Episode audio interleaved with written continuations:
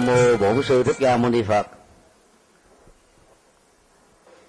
Kính bạch chư tôn đức tăng ni, kính thưa toàn thể quý phật tử đoàn hành hương đạo phật ngày nay, chiêm bái các phật tích ấn độ và nepal. Từ ngày 7 tháng 3 cho đến ngày à, 21 tháng 3 năm 2009 chúng tôi à, và nhiều thầy cô khác đó, ở Ấn Độ thì à, trung bình từ à, 6 cho đến 8 năm. Riêng bản thân chúng tôi thì ở 8 năm thầy tâm trụ là 8 năm. Nhưng đây là lần đầu tiên tổ chức hành hương các Phật tích. Trong mấy năm qua đó thì rất nhiều Phật tử và tăng ni quen biết đề nghị tổ chức các chuyến hành hương từ à, năm 2003 đến bây giờ khắc hứa lần lửa mấy năm trôi qua, đến hôm nay mới à, thật sự là đủ duyên để tổ chức. Lúc đầu thì à, dự kiến chỉ có khoảng 35 người đi thôi. Nhưng trong vòng một tuần lễ thông báo đó, thì số lượng người đã lên tới 85 và sau đó là 110 do vì à, chủ quan vì ý rằng là mình ở độ lâu biết rành đó cho nên uh, chúng tôi đăng ký hơi muộn một à, tháng rưỡi trước khi khởi hành. Và đã không đủ cái thời gian cần thiết để cho ban tổ chức về phía ấn độ đó đặt vé xe lửa và vé ở khách sạn đó. kết quả là chúng ta phải chia đoàn 110 người ra thành hai nhóm. Nhóm thứ hai sẽ bắt đầu đi vào ngày 21 tháng 3 và kết thúc vào ngày 4 tháng 4 nghĩa là sau khi đưa phái đoàn về thì chúng tôi tiếp tục ở lại đây. Ngày hôm nay đó thì à, chúng ta bắt đầu à, rời à, Accra. Một thành phố gắn liền với lâu đài tình ái mà phần lớn các du khách trên khắp thế giới biết Ấn Độ qua hình ảnh của ngôi đền này để ờ, chính thức uh, tiến dần và gần một trong các địa điểm Phật tích mà sáng ngày mai chúng ta sẽ có dịp tham quan đó là thành à, xá vệ Savasti.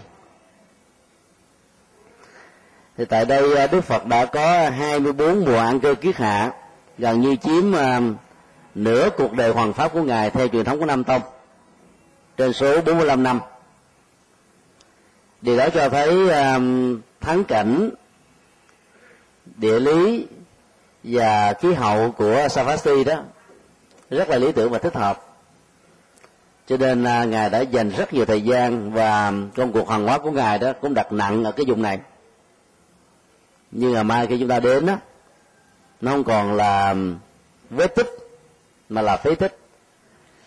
Vết tích là một khái niệm chỉ chung cho tất cả các công trình kiến trúc liên hệ đến phật tích nói chung còn phế tích đó, là những cái nó bị phá và còn lại với hình thức là một uh, di sản văn hóa khảo cổ đó. Và điều đó nó cũng làm cho à, thế giới của những người phật tử đặt nặng về đời sống tâm linh hành trì đó cảm thấy uh, có một cái gì đó rất là mất mát cho đạo phật mặc dù hiểu rõ nguyên lý vô thường do tác động của thiên nhiên hay là do tác động của con người làm ra. Hành hương ờ, nó liên hệ đến nội dung tâm linh và khác hoàn toàn với à, các chuyến du lịch thông thường. Trên khắp thế giới đó, các địa điểm à, du lịch đó thì rất là đa dạng. Nhấn mạnh lên các góc độ à, giải trí, ngoài việc thâu nạp và trải nghiệm các kiến thức về lịch sử, kiến trúc, nghệ thuật, thì đó là một cái cơ hội để giải trí thường người ta đi với à, người thân, người thương. Sau những giờ sáng làm việc rất là căng thẳng, rồi à, thưởng thức cảnh trí xong thì à, ăn uống, vân vân. Còn hành hương đó là một tiến trình tâm linh. Quay về với quê hương xứ sở của đạo phật. Và nguồn gốc của đó có gắn liền với đời sống tâm linh của đức phật thích ca. Ngày hôm nay đó, cho đường đi thì dự kiến là hai đoàn đều à, xem à, phim về cuộc đời đức phật với hình thức là cải lương, là phim hóa sân khấu. Và thứ hai đó là thế giới chư phật để à, thấy sơ bộ về các phế tích và các phật tích còn lại mà chúng ta sẽ đi qua vào ngày mai sắp tới cho đến ngày về. Nhưng rất tiếc á chỉ có một xe hoạt động, còn xe còn lại thì hầu như là không có âm thanh mà cũng không có cái tivi vì trục trặc à, lưu tiện đây chúng tôi xin à, nhắc là một cái um, căn bản về à, cái nguồn gốc của đời sống tâm linh và hành hương ở trong Phật giáo gắn liền với Đức Phật Thích Ca. Đức Phật Thích Ca thì sinh vào năm 624 trước uh, Tây Lịch. Như là chính xác đó, bây giờ vẫn còn nằm ở trong vòng tranh luận. Nhưng uh, 624 là con số mặc định mà phần lớn các nhà nghiên cứu, tăng ni Phật tử đó, thừa nhận. Thời điểm ngài à, đi tu đó, nó cũng à, có khác nhau giữa các truyền thống nam tông và bắc tông. Nguyên nhân đi tu đó, nó có nhiều giả thuyết. Phần lớn người ta nói rằng là, ngài à, không cảm thấy thỏa mãn đời sống cung vàng điện ngọc, mà đỉnh cao nhất của nó là dương vị và thế quyền vốn nó chỉ có giá trị rất là tạm thời. Cho nên à, muốn tầm cầu một con đường tâm linh cao thượng hơn, mà đối tượng phục vụ của nó không phải chỉ là những người ấn độ. Và ở cái giai đoạn lịch sử mà ngài có mặt, mà là còn tất cả nhân loại, trải dài qua chiều dài của lịch sử, khi mà con người vẫn còn tiếp tục nắm bắt được, có cơ hội hiểu biết được, tiếp nhận được và trải nghiệm được cái nền văn hóa tâm linh mới này. Đó là cái động cơ chính yếu mà ngài đi tu cũng có giả thuyết cho rằng là sau khi uh, sanh ngày đã bảy uh, ngày đó thì mẫu hậu hoa gia đã qua đời sống trong cái cảnh uh, hoàng cung. Mẹ ghế con chồng tranh chấp quyền lực. Cho nên uh, chịu nổi mà thái tử đã trở thành người xuất gia. Lý giải đó đó thì uh, nó không có cơ sở dữ liệu vì ấn độ là một quốc gia mà chúng ta thấy sự tự do tôn giáo nó được tôn trọng từ ngàn xưa rất nhiều à, tôn giáo mới đã được hình thành. Và hoàn toàn đi ngược lại cái truyền thống văn hóa tâm linh của kinh điển Vệ Đà là đạo Bà La Môn giáo bây giờ gọi là Ấn Độ giáo đó. Nếu cái nguồn gốc uh, tôn giáo tâm linh gốc ở Ấn Độ là đạo hồi hay là một cái đạo nào đó đó thì các tôn giáo khác mới phát sinh sau khi có mặt tôn giáo này có lẽ là không tồn tại nổi. Trong suốt thời gian Đức Phật giảng kinh thuyết pháp 49 năm theo Bắc Tông hay là 45 năm theo Nam Tông đó thì hầu như là 80% các học thuyết của ngài là đi ngược hoàn toàn với truyền thống bà la môn giáo nhưng không có người nào đã ám sát ngài. Mặc dù ngài không có vệ sĩ không có ờ, các cái cơ sở um, thờ phượng nguyên nga tráng lệ với các phương tiện an ninh. Trở thành như là một nhà tâm linh ờ, sống rời đây mai đó trong rừng.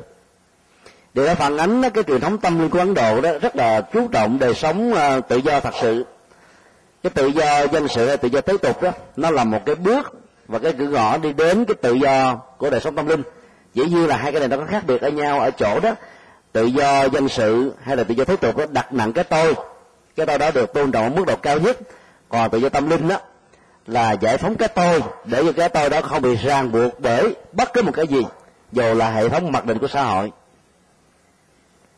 Cách thức ờ, đi xuất gia của đức phật đó thì nếu quý vị xem ờ, uh, với cái lưu của đời đức phật do chúng tôi à, tư vấn về nội dung và gắn liền suốt cả quá trình quay phim đó, thì nó có khác với các giả thuyết trước đây.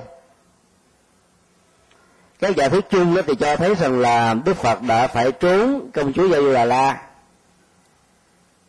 vì à, mối tình à, tâm đầu ý hợp rất là đầm thắm.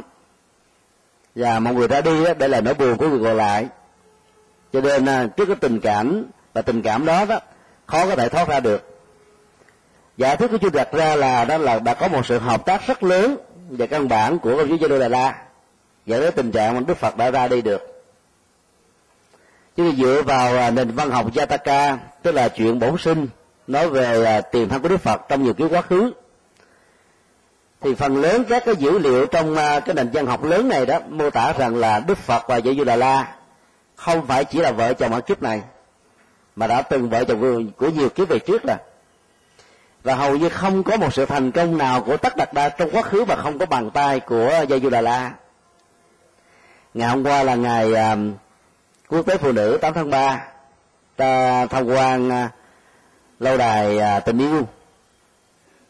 Và ta thán phục ca ngợi về cái um, cái tấm lòng mà đặc biệt mà nhà vua đã dành cho hoàng hậu của mình minh táp mahan mặc dầu nó có rất nhiều uh, giả thuyết khác nhau và phần lớn là không đồng tình cái cách thức mà nhà vua đã uh, lấy cái à, công sức của à, hai chục ngàn nhân công là các uh, nghệ nhân nổi tiếng ở nhiều quốc gia châu Á là một công trình suốt 20 22 năm và 10.000 con voi chiến đã được sử dụng để chuyên chở gặp từ ở Rajasthan về đây người ta ca ngợi nói về à, cái biểu tượng tình yêu một cách à, cuồng nhiệt dân hiến, trọn vẹn hy sinh. Người ta không thấy được rằng là với tư cách là một nhà vua, cai trị hết sức là hà khắc và đời sống con người lúc đó hết sức là khổ đau. Mà cái cung điện lớn như vậy để tưởng niệm của một người, thì cái sự bất bình đẳng và cái à, sự dân hiến xã hội phụng sự đó, nó có một cái gì đó khoảng cách rất là lớn. Cho nên chính vì thế mà chính phủ ấn độ trong rất nhiều năm qua đã không muốn công bố cái công trình Tamahan ra thế giới là vì vậy. Còn ở đức phật thích ca đó thì à, cái tình yêu với như Đà La trong nhiều cái quá khứ thì đã khác hoàn toàn. Có khi đó là cặp vợ chồng dân sự rất là giản đơn, mộc mạc, nhưng hạnh phúc của họ mang lại cho gia đình và cho xã hội rất là lớn. Có khi là làm vai trò rất là cao trong xã hội, cũng không bao giờ quên đi những nỗi khổ niềm đau của quần chúng, tha nhân từ giả thuyết đó mà chúng tôi ờ, đã đề xuất ờ, người viết kịch bản đó à, đi theo một cái hướng là có một sự dàn xếp rất là ngoạn mục của Gia Du Đà La. Bởi vì là vợ chồng tâm đầu ý hợp thì chắc chắn rằng là Gia Du Đà La hiểu rất rõ tâm trạng của chồng mình không muốn ở tiếp tục ở hoàng cung. Giữ chàng lại đó nó đồng nghĩa như là một sự hết sức là vị kỷ mà hy sinh chàng để cho chàng đi đó là một sự ờ, cống hiến cho xã hội. Nhưng nỗi đau đó nó dành về phía mình. Trái tim và lý trí đến lúc đó nó có mâu thuẫn với nhau. Trái tim nó một nẻo và lý trí quyết định một đường. Nhưng ở đây đó, trái tim đã quyết định và chiến thắng lý trí. Ở chỗ là sẵn sàng hy sinh cái phần thiệt thòi về phía bản thân mình để dành cái phần à, lệ lạc cho quần chúng. Vì cái tiềm năng tâm linh ở tất cả rất là lớn và cho dù là cảm nhận được cho nên đã sắp xếp cái cuộc ra đi sau khi vừa dạo bốn cửa thành ba cảnh tượng già bệnh chết đó, như là những cái hiện thực khổ đau mà con người gặp phải. Với tư cách là một đông cung thái tử mà theo sách sử ghi lại đó học một biết mười học mười biết trăm. Sau ba tháng học hầu như là các thầy không có cái gì à, sâu sắc hơn để truyền dạy lại. Ấy thế mà những kiến thức căn bản về bản sắc quy luật của nhân sinh mà chúng tôi tạm gọi là cái kiến thức nguyên lý đó hầu như là thế tất cả đã không biết. Nói một cách khác là có lẽ là do vì ám ảnh cái lời um, tiên đoán của nhà vua của của nhà tiên tri a tư đà rằng là sau khi lớn lên đó tất đạt đa sẽ trở thành một nhà tâm linh. Nhà vua sợ đến độ bao vanh cái nền giáo dục của tất đạt đa bằng những cái gì đó hết sức là đẹp không có cảnh già bệnh chết cho nên làm cho thái tử hầu như là không biết đến cái thế giới bên ngoài. Lần một kích đầu tiên cũng là một cái lần mà đã làm cho tâm của ngài hoàn toàn thay đổi cái sự thay đổi đó thì dẫn đến à, cái quyết định là đi tu. Mở ra cho mình một cái hành trình tâm linh.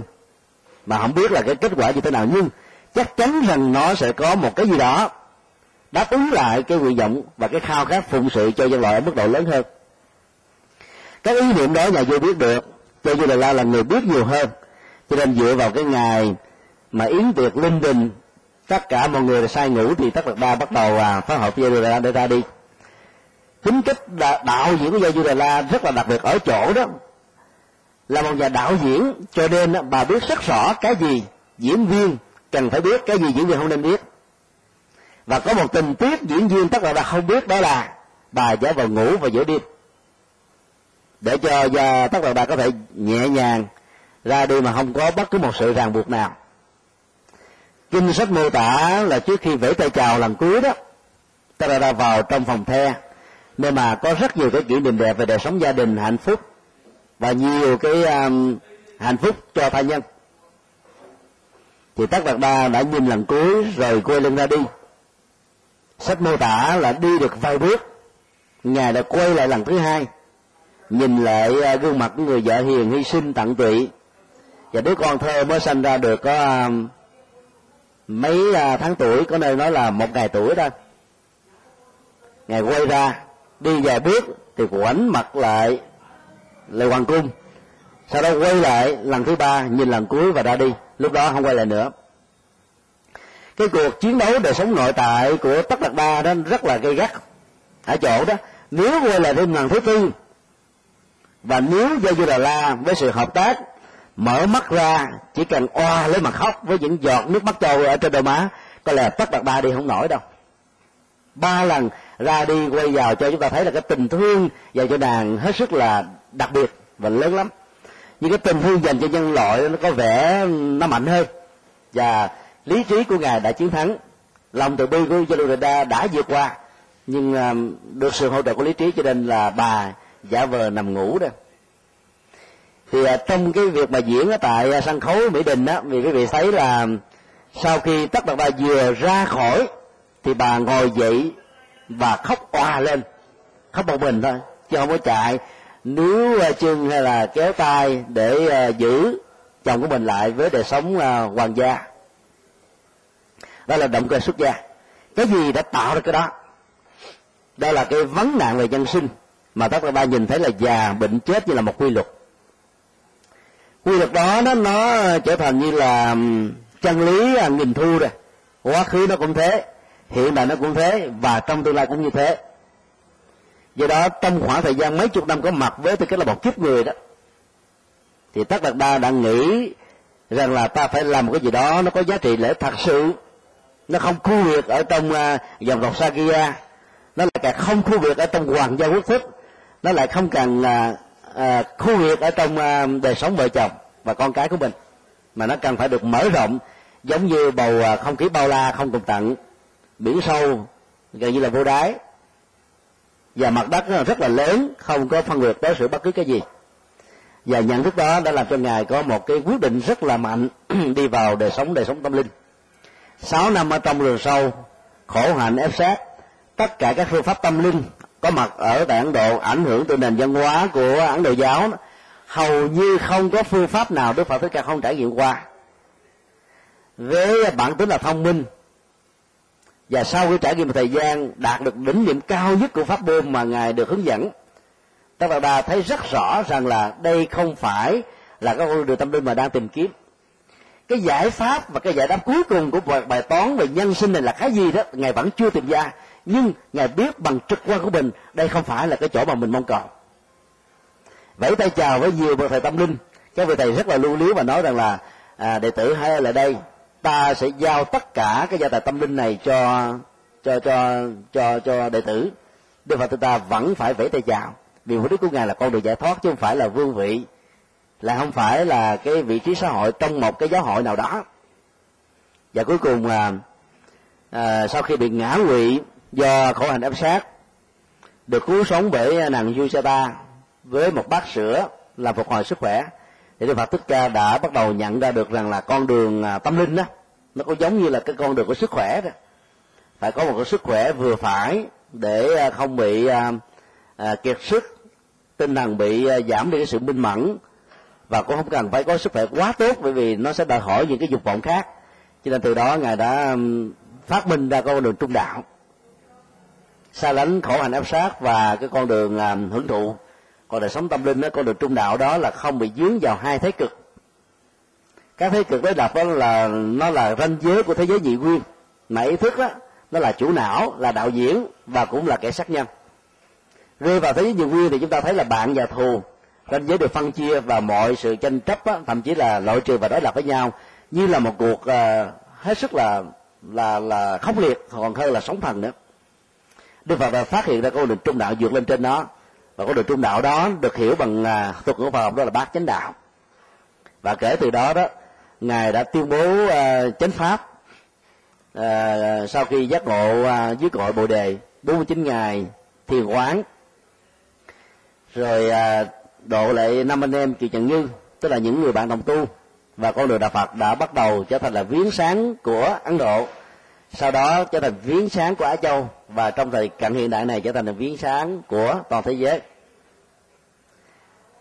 Cuộc đời của đức phật uh, trải qua 49 năm hoàng kinh giảng pháp có khoảng à, 300 ngàn lần Đức Phật đã giảng kinh với 300 ngàn bài kinh dài ngắn dài dừa.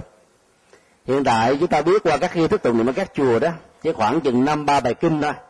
Vậy các bài kinh này nó mang tới cái là pháp môn do vậy ra quần chúng phật tử chúng ta ít có cơ hội biết được cái kho tàng tâm linh với cái nền minh triết rất lớn mà các nhà khoa học gia các nhà nghiên cứu các nhà à, lãnh đạo chính trị đó đều rất là thán phục dù họ xuất phát từ các nền tôn giáo khác nhau.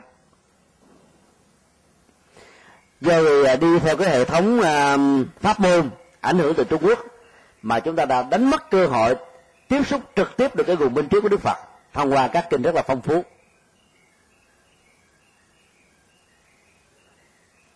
Và con đường là hành hương trở về với đất phật đó, nó như là một sự trải nghiệm đời sống nội tâm. Thông qua những bước văn vô hết sức là vất vả. Nhưng nếu chúng ta so sánh với cái thời kỳ mà ngài quyền tráng đi thỉnh kinh đó, sang ấn độ đó, phải vượt qua sa mạc gobi một trong những sa mạc lớn nhất của thế giới. Đến đất nước này chưa chân ráo không có thông dịch viên, không có hướng dẫn viên, không có xe cộ đi bộ rồi phải học ngôn ngữ từng những cái um, uh, ngôn ngữ ngoại giao hàng ngày. Cho đến lúc thì trở thành là một uh, uh, một nhà ngôn ngữ học của ấn độ. Và có một giai đoạn làm lưu chủ trì. Và giáo sư nổi tiếng của đọc đăng lan đà. Thì chúng ta thấy rất rõ là cái cái cái bối cảnh xã hội với các phương tiện vật chất khác nhau đó đã làm cho chúng ta trong thời đại hôm nay nó có phước phần nào đó. Khỏi phải bị vất vả tuy nhiên ngày hôm nay mình à, có khoảng là 10 tiếng trên xe bus. Đi có à, phật tử nói là bữa nay đuối cái chân quá. Vì còn lâu chưa quen. Có người bị à, thấp khớp đau nhức. Cảm thấy là chuyến đường dài nhất của ngày hôm nay cũng hết sức là mỏi mệt. Nhưng rồi nó sẽ vượt qua.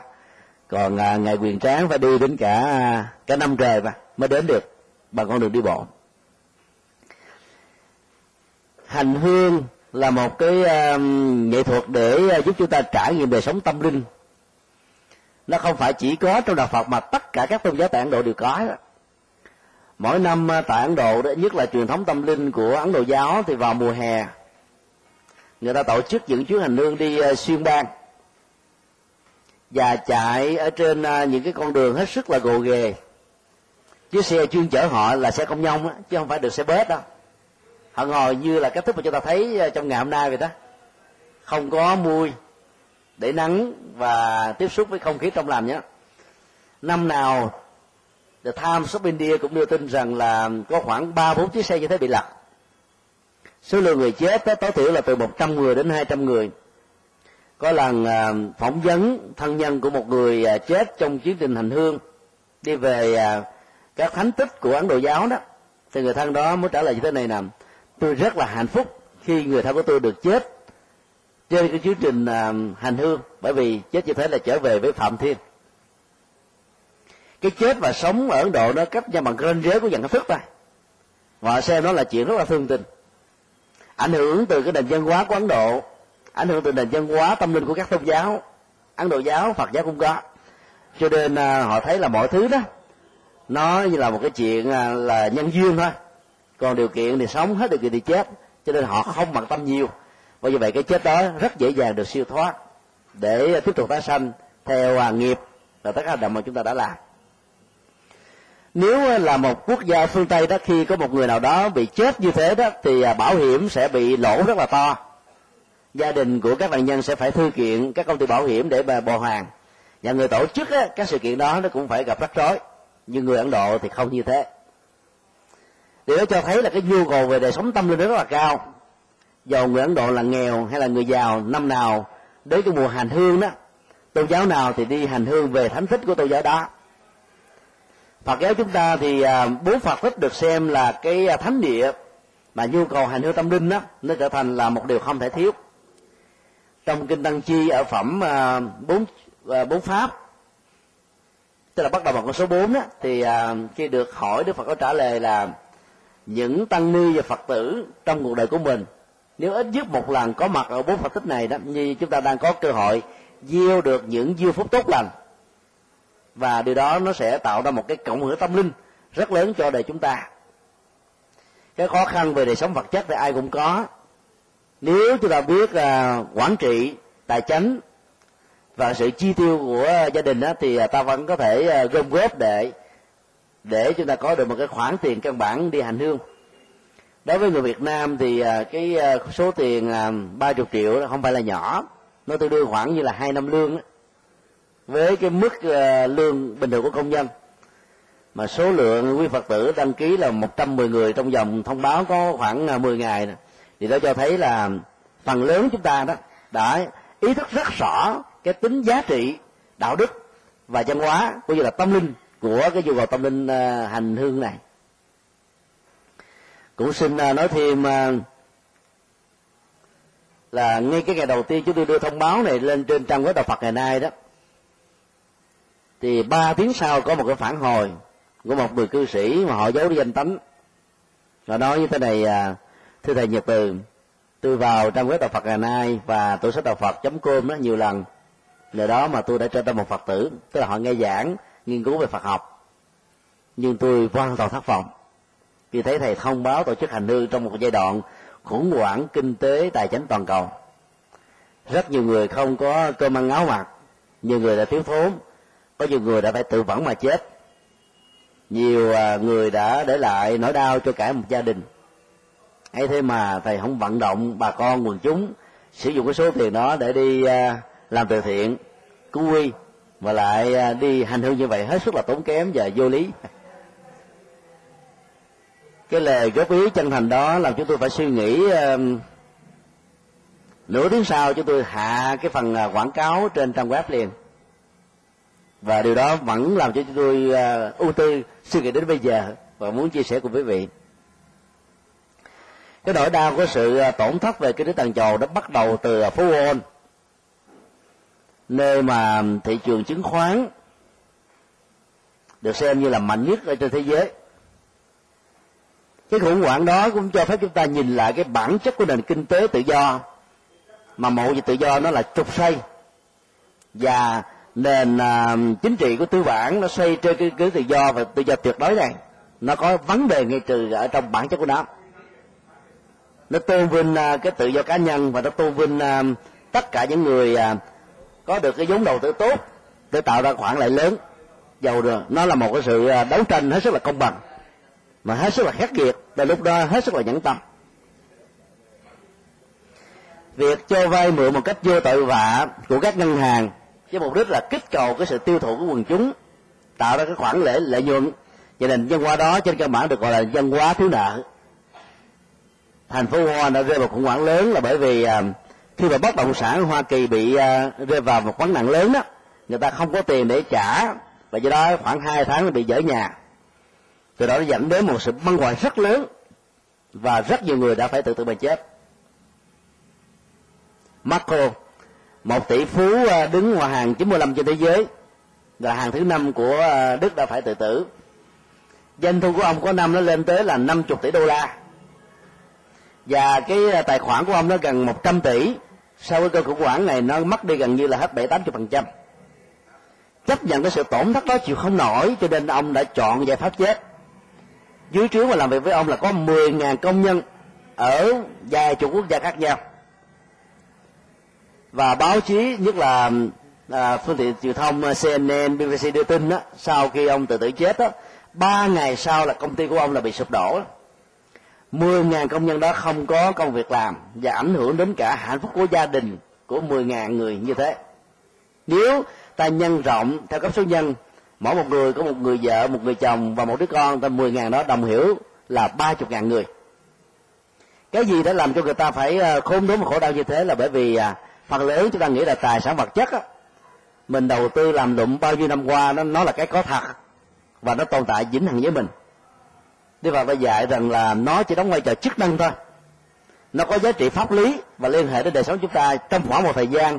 Nếu ta khá quản trị thì nó còn vậy với mình. Nếu ta không khéo quản trị nó mất đi. Và cái tính vô thường đó là một cái quy luật thách đố, không loại trừ một ai. Thấy rõ được cái tính tấp vô ngã trên nền tảng của vô thường, về phương diện thời gian và không gian, thì cái vô ngã sở hữu đó sẽ làm cho chúng ta ý thức rất rõ mất cái này không nghĩa là hết, ta có thể có những cái khác, miễn là ta còn sức khỏe từ à, những cái suy nghĩ căn bản vừa nêu, cho nên chúng tôi vẫn là tiếp tục tổ chức, mặc dầu à, có một lời đề nghị à, làm cho mình hết sức là suy nghĩ. Sáu năm làm tổng thư ký của hội từ thiện Phật giáo toàn quốc. Chúng tôi đã đưa ra nhiều kế hoạch mới, cho nó gắn liền từ thiện với hoàng pháp. Khác với các phương thức từ thiện truyền thống đó là giống như ta rải thóc ở ruộng đồng. Hạt nào tốt thì lên, hạt nào mạnh thì sống, hạt nào yếu thì bị chết úng như vậy là dựa vào cái nền tảng nhịp cầu tình thương với vật chất cụ thể trong nỗi đau cùng cực nhất. Theo công thức người việt nam nói là cúng ngặt. Hay là cứu một người, còn hơn là xây chín tầng tháp. Gắn liền với việc giảng cái thuyết pháp để giảm bớt đau khổ niềm đau về tâm lý, để giúp cho một kỹ năng vượt qua nỗi khổ niềm đau về vật chất. Mà cơ cũng quan tại với là cầu là một yếu tố làm cho rất nhiều người thất đi bắt đảo do đó ta không cần phải chờ hội đủ tất cả các điều kiện là trên cuộc đời này không còn ai khổ nữa, chúng ta mới đi. Như thế thì có lẽ là nhiều kiếp sau chúng ta vẫn chưa đi được. Trên nền tảng một cách tương đối như thế đó thì à, chúng tôi đã mạnh dạn tổ chức. Và quý vị đã hưởng ứng một cách rất là nhiệt tình mà chúng ta có được những ngày như hôm nay. Bắt đầu ngày mai đó thì chúng ta sẽ đến à, địa điểm đầu tiên. Đó là Savasti thành xá vệ. Thì bắt đầu ta trải nghiệm đời sống tâm linh thì để à, có được cái sự trải nghiệm tâm linh đó nó khác với uh, du lịch đó, thì à, chúng ta phải uh, lưu ý một số điểm căn bản. Thứ nhất á hãy đi với một cái tâm thức là trải nghiệm đời sống nội tại. Thì lúc đó có tiếp xúc với các phế tích á chúng ta có cảm giác ồ qua ấn độ vào mùa này nó hơi nóng. Về đó thì uh, mình có thêm cái chất của ấn độ tức là hơi đen đen. Phải tốn tiền uh, thẩm mỹ để mà làm cho mình trắng lại có người thì à, giảm đi à, năm bảy ký. Có người à, ăn không được ngủ không ngon làm cho sức khỏe mình bị hơi hay hay yếu đi một chút xíu. Và đi tới những cái chỗ này lúc đầu nếu mình không đọc sự hướng dẫn của chương trình á có cảm giác là mình đi thăm một cái gì đó quy nga tráng lệ như là hoa kỳ như là trung quốc á, thì có lẽ chúng ta sẽ bị thất vọng hoàn toàn. Mang tâm trạng của một uh, tiến trình tâm linh á thì à, những phế tích đó sẽ giúp cho mình hồi ức lại một cái quá khứ mà đời sống nội tại tâm linh của đức phật. Trải nghiệm tại đây và cái ảnh hưởng của nó đối với quần chúng ở tại đây nó lớn đến độ đó. Nhiều nhà vua đã phải bỏ tôn giáo của mình đến với đức phật. Ngay cả sau ngày đến dài thế kỷ như là vua Asoka đại đế nổi tiếng nhất của Ấn Độ trước khi đến với đạo Phật là một vị à, hôn quân lấy hạnh phúc của mình bằng những cuộc viễn chinh, xâm chiếm các thuộc địa. Và một ngày nọ, sau khi chiến thắng chiến thắng rồi thì ông đi xung quanh cái khu à, chiến trường đó. Máu, xương, xác chết mùi hôi, nỗi khổ, niềm đau và những quan hồn uất ức bạn cảm nhận được bằng được trực quan của mình đã làm cho ông bị rúng động cả trái tim. Và nghĩ rằng là tại sao ta phải tìm lấy hạnh phúc trên nỗi khổ, đau và chết như thế này? Và một nhà tư vấn đã hướng dẫn ông đến với đạo phật. Ông đã trở thành phật tử của ngày hôm sau. Từ đó đã đưa đạo phật trở thành như là một cái tiếng nói tâm linh rất là lớn. Và ông đã cử rất nhiều phái đoàn khắp à, vùng đông nam á để truyền bá đạo phật. Sự trải nghiệm đời sống tâm linh đó sẽ giúp cho mình à, thấy rất rõ rằng là không cần phải già sang cửa rộng, phương tiện vật chất đủ đầy. Ta vẫn có được hạnh phúc đời sống nội tại. Về hạnh phúc nó thuộc về cảm xúc và sự làm chủ nó nó khác với các cái khóa lạc giác quan. Nó thuộc về sự thỏa mãn của mắt thấy, tai nghe, mũi ngửi, lưỡi nếm, thân xúc chạm, vân vân. Đó là ý niệm thứ nhất. Ý niệm thứ hai đó thì đất nước ấn độ, ngàn xưa cũng thế và ngàn nay cũng vậy. Cái là ngàn sau nó cũng không thay đổi mấy. Năm ngàn năm dân hiến và dân hóa của nước này nó đã từng diễn ra, bây giờ nó cũng na ná như vậy. Đó là ở đâu cũng có bụi ở đâu cũng dơ. Ở đâu cũng có nhiều điều mà chúng ta không hài lòng. Và khi đến những cái điều tiếp xúc với những cái sự kiện hay là những cái không gian mà không được sạch như thế đó chúng tôi đề nghị là quý vị hãy nhớ cái câu kinh bát nhã bắt có bất định như là một triết lý để chúng ta quán tưởng. Cái dơ là một hiện thực cái bất định là một hiện thực. Nhưng trong hoàn cảnh đó, ta không có một sự lựa chọn nào khác.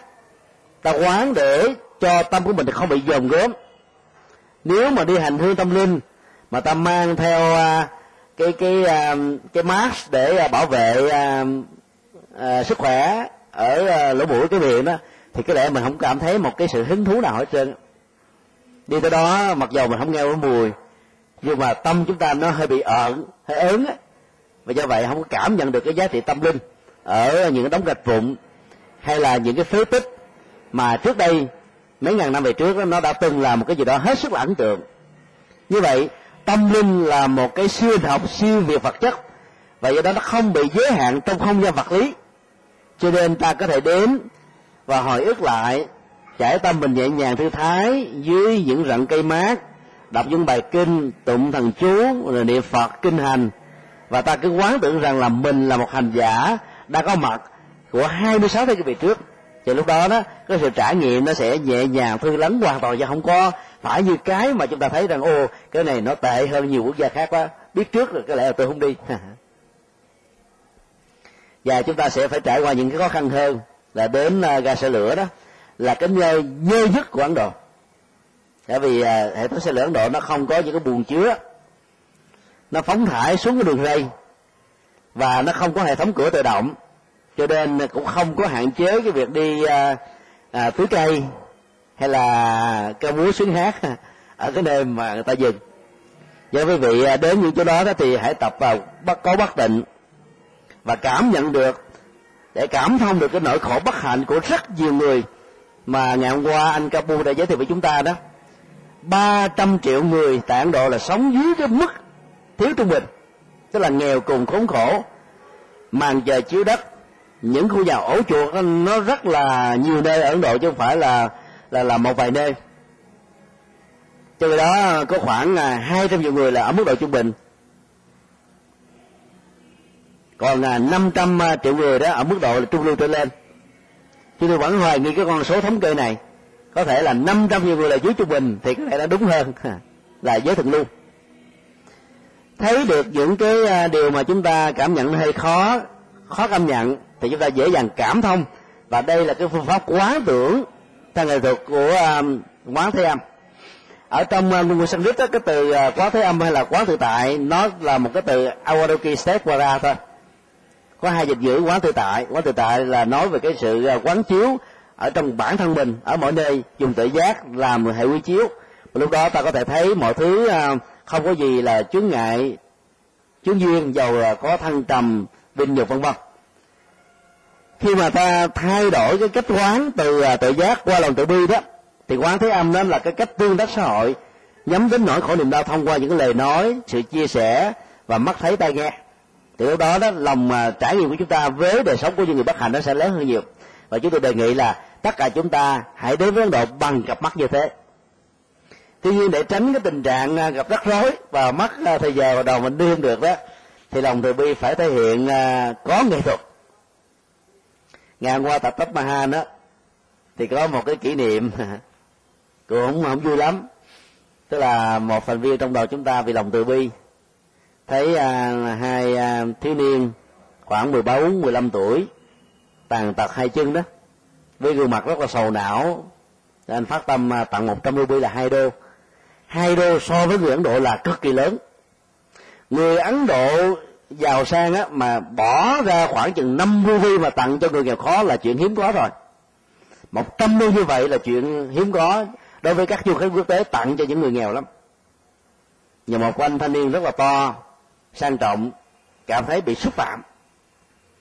Anh ta than phiền và nói những lời rất là nặng đối với cái người phát tâm giúp cho những người đang khốn khó này. Và khi chúng tôi đến thì anh còn à, than phiền thêm, nói rằng là, con của tôi có thể là nghèo. Do nó bị tàn phế hai chân nhưng mà tôi là người giàu. Con của tôi có xin chìa tay, xin tiền anh đâu mà anh làm nhục mạ tôi như thế? Anh ta nói rất là nặng và bố là đầu mình phải xin lỗi thì anh ta mới tha thứ. Sau khi chúng tôi à, đại diện thay à, xin lỗi đó thì à, thấy anh ta bắt đầu đi. Hai đứa bé đó vẫn tiếp tục ngồi. Như vậy mình có thể đoán biết rằng là cái quan hệ của họ không phải là cha con. Nó là một cái tự ái dân tộc thôi ở đâu cũng vậy cái khoảng cách giữa giàu và nghèo nó là một cái gì đó rất là lớn. Và cái xã hội giai cấp quán ấn độ đó mấy ngàn năm về trước và đức phật đã đả phá rất là mạnh trong à, kinh điển. Để giải phóng thân phận cùng đinh đó thì người ta đã chọn là phật. Và ờ, cái cái, cái cơ hội đó thì người ta còn đến với đạo phật để ờ, giải phóng cái nô lệ tâm thức của bản thân mình ở các thần linh. Thì ta thấy là khi mà cái người giàu hay là những người sang trọng khác đó mà không giúp được mà thấy người khác giúp là lòng mình không cảm thấy vui. Cái đó đạo phật nói là do vì ta thiếu cái chất tùy hỷ. Người khác làm điều hay ta phải tán dương. Còn người tự ái dân tộc đó thì cái tôi đó cái tôi dân tộc nó lớn. Nó còn với cái tôi của bản thân mình cảm thấy rằng mình bị xúc phạm. Cho nên cảm thấy rất là khó chịu khi mà thấy một người nào đó giúp cho những người cùng trên kèo khó nhưng mà mình bản thân mình thì không làm việc này. Vào à, cách đây mấy năm ở tại Gujarat có một cái động đất dẫn đến cái chết của khoảng à, ba chục nghìn người Ấn Độ chúng tôi dẫn phái đoàn Úc Châu đến để um, cứu giúp. Và chúng tôi chọn cái địa điểm là đi vào trong cái khu vực sâu nhất nơi mà không có phái đoàn nào đến đó 15 ngày trôi qua ấy thế mà xương và thịt của những người nạn nhân vẫn còn nằm ở dưới các đống gạch vùng không người đến làm. Và tặng túi cho họ. Chính phủ ấn độ lúc đó công bố uh, qua các phương tiện truyền thông đó là không nhận viện trợ quốc tế không nhận hỗ trợ của liên hợp quốc không nhận hỗ trợ của unicef không nhận hỗ trợ của uh, chữ thập đỏ không nhận hỗ trợ của bất cứ tổ chức quốc tế nào. Nếu ai thích thì cứ đi chứ không nhận. Các đại sứ quán họ đóng cửa hoàn toàn họ nói là chúng tôi đủ sức để làm việc đó. Cái đó cũng là tự ái dân tộc. Cái tự ái dân tộc đó thì nó cũng có hay nó giữ được cái truyền thống văn hóa một cách lâu dài trước cái cơn lốc của toàn cầu hóa thông qua kinh tế thị trường. Nhưng cái dở của nó đó nó làm cho chúng ta không thể nào giúp được những người cần phải giúp trên thực tế thì người ấn độ không tiếp nhận được à, những cái khoản à, cứu giúp từ phía chính phủ bởi vì cái nạn tham nhũng á, ở tại ấn độ nó thuộc về tổ sư so với các quốc gia trong khu vực này. Cho từ đây đó nó làm cho um, rất nhiều người phải bị khổ đau nhiều hơn. Do đó à, sắp tới khi chúng ta đến á, thì tôi đề nghị là đầu chúng ta sẽ làm từ thiện bằng cách đó là mình quyên góp tập thể à, nhiều ít gì tùy theo sự phát tâm rồi à, ta đến à, một cái à, vị trưởng làng nhờ anh cao bu hướng dẫn sắp xếp. Và có cái tổ chức đàng hoàng để chúng ta phát theo đầu người. Chúng ta phát theo đầu gia đình thì khó lắm. Một gia đình ấn độ có thể là năm bảy người.